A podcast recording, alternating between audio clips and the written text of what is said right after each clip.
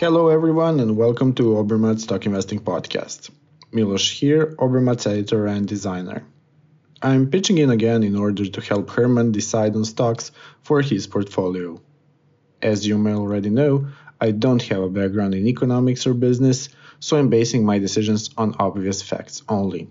So let's get into it, as I have an idea and I got it while browsing around the internet.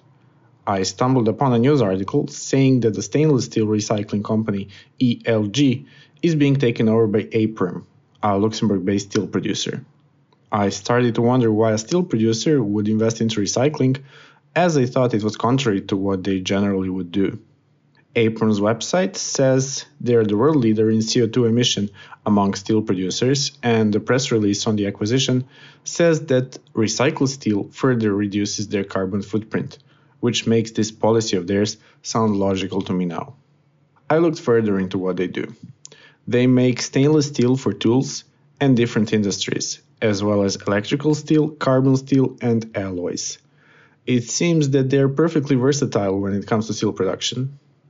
I think it's important for the metal industries to return to Europe now that they can be clean enough and that price of work isn't that important anymore due to high levels of automatization. It simplifies logistics and lowers the prices for other industries that use steel.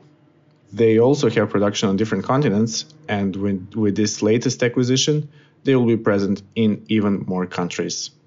Their business policy makes sense to me. Many industries need steel, and it is not something that is going to be replaced anytime soon.